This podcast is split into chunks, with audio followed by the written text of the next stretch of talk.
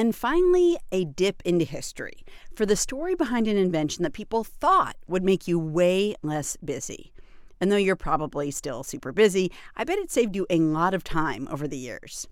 During World War II, Percy Spencer was working at the defense company Raytheon, and he was known around the office as kind of a workaholic.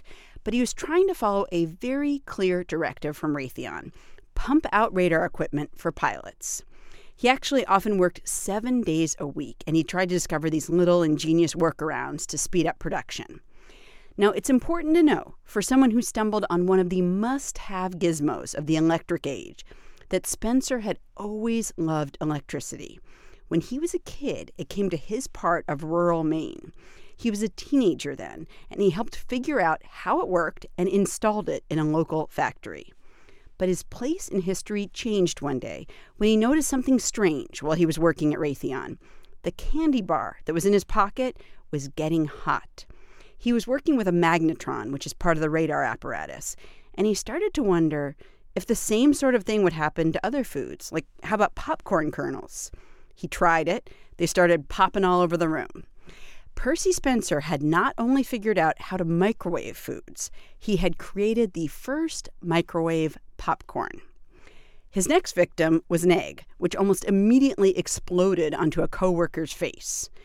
The early microwave ovens were a little bit bigger than the one you've got at home, six feet tall, 750 pounds, and they cost thousands of dollars.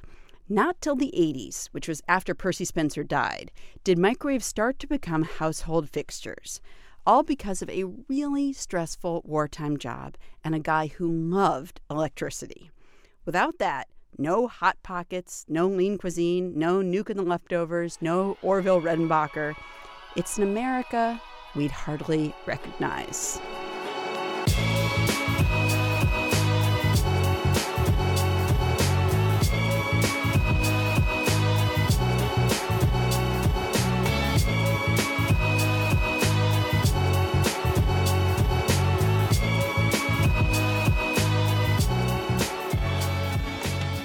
If you like what you heard here, subscribe to our newsletter to get the inside scoop on what's coming up on the show.